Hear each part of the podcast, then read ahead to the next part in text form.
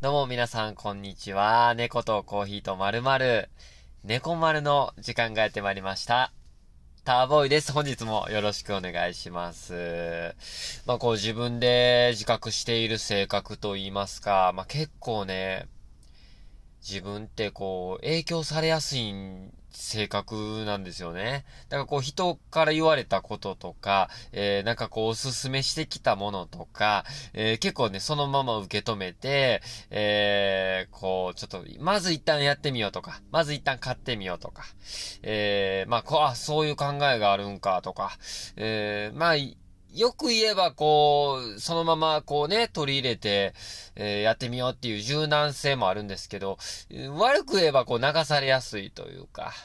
えー、そんな感じなんですよね。うん。まあ、そこで大きい部分で言うとね、例えば、こう、食べ物とかでも、うん、なんかこう、お砂糖があんまりこう、体に良くないよとか、いうのを聞くと、あ、そうなんやと思って、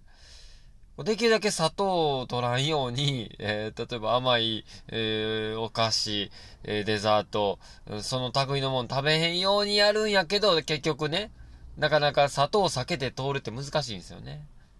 うん。この間もね、小麦ってあんま良くないよってなって、例えばパン、ね、代表的なものがパンとかあるじゃないですか。僕よくパンが好きでパン食べてたんですけど、小麦が体に良くないって聞くと、じゃあもうパン食べられへんなと思って、えパンを控えて過ごすようにしてたんですけど、えー、ラーメン好きなんですよ。ラーメン。まあ、麺類全般。もう小麦だらけじゃないですか、そうなると。小麦避けて通るってもう無理なんですよね。うん。まあ、そんなことをやってるとですね、もうどんどんどんどんこう自分でこう生きにくくしてるのかなと、うん、感じてきてる今日この頃ですね。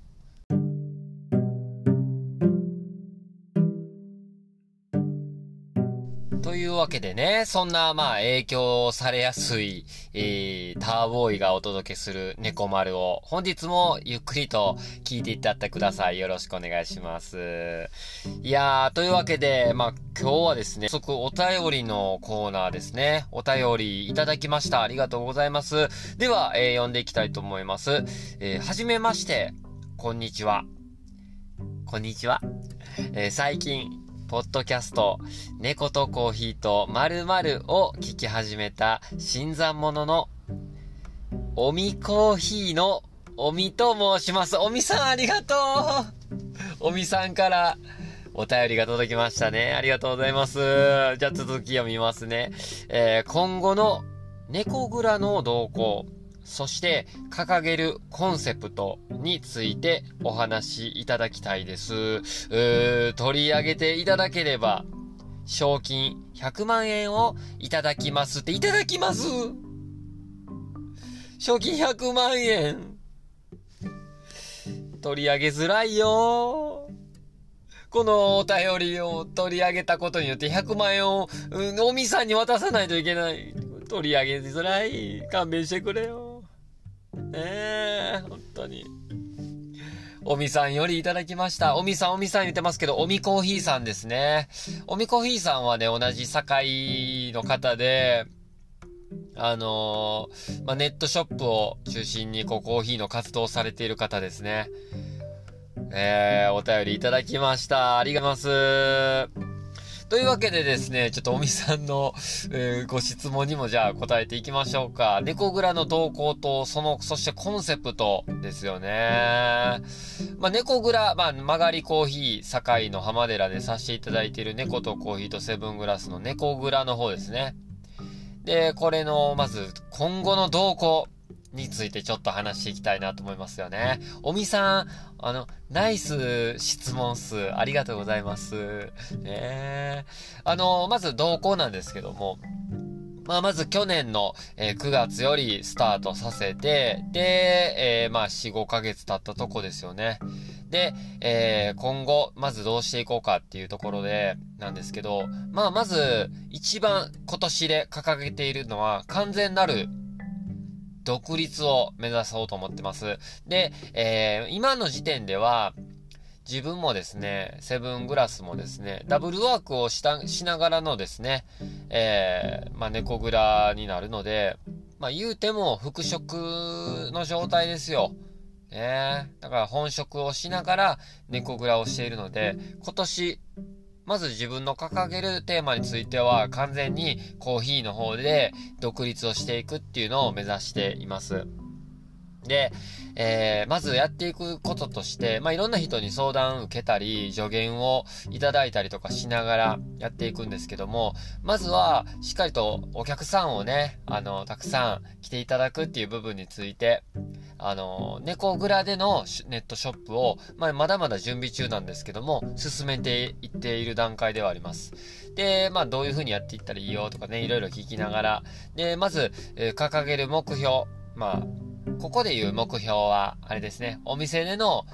まあ、売り上げの目標とかね、そういう部分を設定、えー、目標を掲げて、それに達成できるように動いていこうと思ってます。今の時点では、独立って言ってますけど、まあ言っても曲がりなので、この部分について、えー、このままの、まあ今スリッツっていうサーフショップを曲がりさせてもらってますが、えー、このままで行くのか、また、えー、別店舗を借りて、完全に別の場所で、えー、焙煎所をやるのかっていう部分については、ここからちょっとまたオーナーのね、いろんな人相談っていう形にはなりますけども、今年に至ってはまあ目標、動向については、独立を目指します。はい。これはもうあの、言っておきますね。うん。って思ってますね。で、えー、本職の方を、それについては、まずやめないと、えー、いけなくなってくると思うんですけども、まあまあまあ、まずその部分を、えー、っと、まあ、会社とも相談せなあかんしね、これ。で、言っても今の仕事結構長いから、会社にも、もちろん今の社長にも恩義がある中でのこの話をするっていうのはすごい自分にとっても勇気のいることなんよね。今思ってみたらこう、猫蔵をやること、まあ、曲がりで始めた時よりも、このやめるっていうところに対してはすごい勇気がいるところではあるんやけど、まあ、けど今年はそれを、えー、マジでやろうと思ってます。いろんな意味で、こうやってこう、ここまでやってきた経験っていうのは、あのー、自分にとってこう行動を起こせば、何かこう、いろんな人との、まあ、であの出会いとか、つながりとかも変わってきたし、えー、で、ちょっと見える景色も少し違ってきて、楽しいなっていう実感がすごいしてるんですよね。まあまあ、その分、いろんな付きまとう不安や悩みも増えたけど、けど、えー、それ以上に、なんかこう生きてる感じがするというか、そんな感じがするんよね。だからまあそういう風に、まずはちょっと今年は独立を掲げて、えー、コーヒー一本でやっていこうと思ってます。そして、えー、二つ目の質問で、コンセプトよね。ここについては、えー、僕たちはですね、二人でやっている焙煎所兼コーヒースタンドでもあるので、あのー、完全に一致しているかどうかっていうのはまたね、これ後話し合っていくんですけど、まあ、まず自分としては、コーヒーのね、コーヒーに関するハードルをもっともっとどんどん下げていきたいっていうのはめっちゃ思ってて、あのー、一般的なカフェとか、えー、例えばまあ、あの、スターバックスさんかね、まあ、ああいう大手チェーン店とかやったら、まあ本当にこう幅広く世間一般的にもうね、だいぶ認知されてて受け入れられてる存在ではあるんやけど、言ってもこの焙煎所とかコーヒー豆販売しているところっていうのは、一般的なお客さんっていうのはなかなかコーヒーを、えー、なんていうんやろな、こう、本格的にやっているお店とかって、ガチ、ガチでやってるとことかって、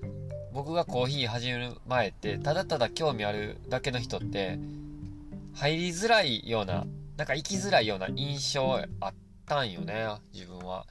そのハードルをどんどんどんどん下げていきたいと思ってます。あの、誰にでも来ていいんやでっていうね、あの、コーヒーに興味を持ってもらえるっていうような、あの、コンセプトのもとやっていきたいと思ってて、それは、あの、大きなコンセプトをとして、あの、こう掲げて今後もやっていきたいと思ってます。間口を広げていくっていうかな。うん。だからコーヒーにちょっと興味ある人、めっちゃ興味ある人は、もう多分ガンガンお店行くと思うよ。いろんなお店。けど、ちょっと興味あるけどなんか行きづらいとか、えー、そういう人っていてると思うので、そういう人でも入りやすい、行きやすい、えー、お店、焙煎所にしていきたいっていうふうには思ってます。そのための、まあ自分のこのポッドキャストも一つですよね。あのー、その活動の一つでもあると思います。うん。ですよね。そんな感じで思ってます、おみさん。どうですか？最近おみさんとも、あのね、少しずつちょっと交流をさせていただいてて、お店にもね、来ていただいたりとかして、えー、何よりね、ちょっとおみさんのこともちょっと話したいなと思うんやけど、僕あの、おみコーヒーさんとの出会いも、少なからず、僕はちょっとコーヒーにハマったきっかけの一つでもあるし、えー、結構大きな影響を受けている人物の一人でもあります。自分があの、コーヒーに好きやなって思ったのがまず一つのきっかけでもあって、そこから自分で入れてみたいなと思って、で、初めてハンドドリップをしたりとか、道具を揃えたりとかしだして、で、そこから焙煎にも興味を持ち出して、えー、手鍋焙煎、家で焙煎できるんやと思って、手鍋焙煎を始めて、いろいろこうインスタとか、YouTube とか見ていく中で、おみさんのインスタに出会って、おみさんはこう家で鍋を使って焙煎している姿を見て、こんな人おるんと思って。で、しかもなんかこう、同じ大阪の堺っていうね、そんな感じだったし、なんか勝手に親近感を覚えて、自然といつの間にかおみさんのインスタグラム、日々の動向を追いかけるようになっていたんですよね。で、えー、あ、こんな人おるんやなと思って、なんとなく親近感を覚え、えー、じゃあ俺にもできるかなと思って、えー、やってきて、今の自分がいるのはおみさんのえー、おかげでもちょっとあります。はい。ちょっとと言っておきましょうか。えー、先日もあの、浜寺の3ピースマーケットで出店した時にもね、おみさん来てくれて、なんかいつもね、おみさんがお店とか、こうやってイベントに来てくれるって顔を見ると、なんかいつも元気くるもらうんすよね。なんかこう憧れていた一人でもあるから、そんな人がパッとね、来てくれると、わーってなりますね。あの、本当にこう、コーヒーにもすごく精通されている方ですし、えー、本当にこう、確かなね、経験と知識をお持ちの方なので、いろいろこう、アドバイスや助言をいただいたりとかもしているお一人でもあります。えー、何やら最近、近江コーヒーのラジオというですね、ポッドキャストを始められたそうなので、んね？えー、ぜひそちらの近江コーヒーのラジオ、っていうのも、ぜひ皆さん、あのー、概要欄というか、こう、ところに、またリンク貼っとこうと思いますんで、皆さんそちらにぜひ飛んで聞きに行ってください。あのー、僕も、あの、日々追っかけてます。はい。あのー、すごい、声、いいっすね、おみさん。あの、落ち着く声ですね。深夜ラジオ感のある声というか、落ち着いてこの聞いていられるんですよね、おみさんの。で、またトークも、えー、面白くって。なんか普段会ってる時のおみさんとはまた違う一面が見れて、えー、私、なんか、よりおみさんの魅力を感じて、より一層ハマっております。というわけで、えー、本日もお届けしてきましたね。お便りありがとうございました。えー、お便りをいただいたおみさんには、猫丸オリジナルステッカーをプレゼントさせていただきます。ね、また、あの、店に来た時にでもお渡しさせてもらいますんで、いつでもお気軽にお越しください。というわけで、お便りのコーナーでした。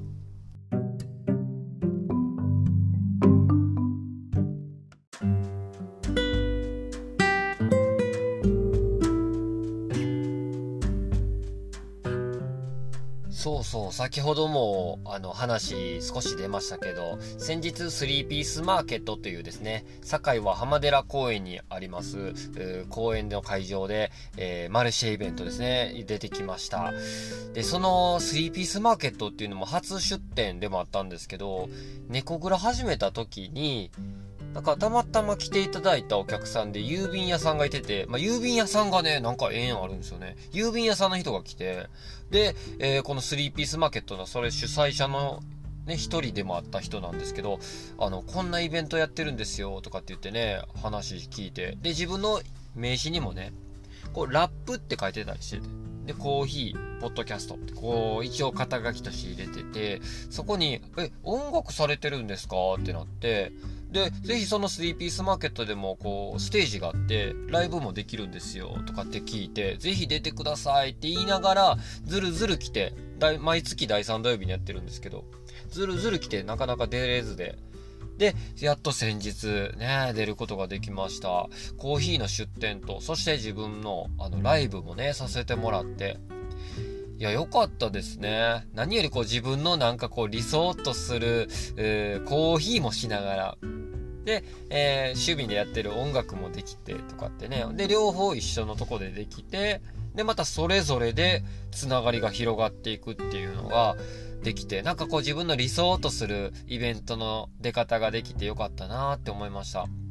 両方から、で、コーヒーできっかけで知った人が音楽知ってもらって、音楽きっかけで知った人が、こう逆にコーヒーを知ってもらってっていう、その相乗効果ができたから、なんかいいなって思ったっすね。で、何より出てる人たち、出店者の人たち、で、イベント企画してる運営の人たち、がめっちゃ楽しんでるイベントですね。どことなくこう、運営の人って結構ピリピリ感あるけど、どこでも、こう、シビアになってる部分もあったりするけど、けどそこのね、3ピースイベントの、マーケットのイベントの主催者の人たちは、まあ、もちろんし、ね、あの、閉めるとか閉めてますけど、自分らもめっちゃ楽しんでて、自分たちも歌歌ったりとかしてて、そういうの見てるとね、なんかこの人ら、おもろいなと思って、言うてもいい大人たちですよ。自分も含め。楽しんでるなと思って。ああいう大人を見た子供たちっていうのはきっと、あの、人生捨てたんじゃないなって、あ まあそんな風に思うかわからんけど、えー、大人になってもおもろいことやんねんなって、きっとね、子供たちにも夢や希望を与えれるんちゃうかなって思ったイベントですね。これを通じてまた繋がった、知り合った人たちもおるし、えー、今後に活かしていきたいなと思います。また何よりこう、いつも、いつもね、猫蔵に来てくれてるお客さんたちが、もうほぼ全員集合したんちゃうかっていうぐらい、あの、来てくれて、あの、めっちゃ嬉しかったです。なんか、んで、その人らにライブ見てもらったりして、なんかこっぱずかしいやら、なんか、あの、これ例えがおかしいかもしれんけど、小学生の頃に、うん、わからん。なんか中学生、小学生の頃に、こう、参観日に家族が見に、なんか学校の様子を見に来るみたいなね、なんかちょっと変な気持ちになりましたけど、けどそういうのもね、あの、すべて見ていただいて、えー、それも自分なんやでっていうとこをね、見てくれて、本当に嬉しかったです。あの、そういうイベント出てきました。ねというわけで、ちょっと今日もダラダラ喋っちゃいましたが、エンディング行きましょうか。ね、このままね。えー、猫とコーヒーとまるまる猫丸では皆さんからのお便りもお待ちしております。ね、えー、番組に関する質問とかね、感想とか、何でも結構ですよ。ね、えー、お便りくださった方には、猫丸オリジナルステッカーをプレゼントさせていただいております。えー、宛先はインスタグラムやツイッターの DM からラジオネームを添えて送っていただければ結構です。というわけでね、本日もお届けしてきましたが、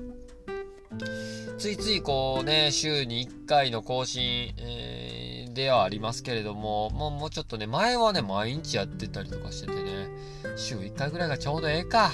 ね、言うてます。あのー、影響されやすいっていう性格のこともね、ちょっと最初オープニングの方に触れたけど、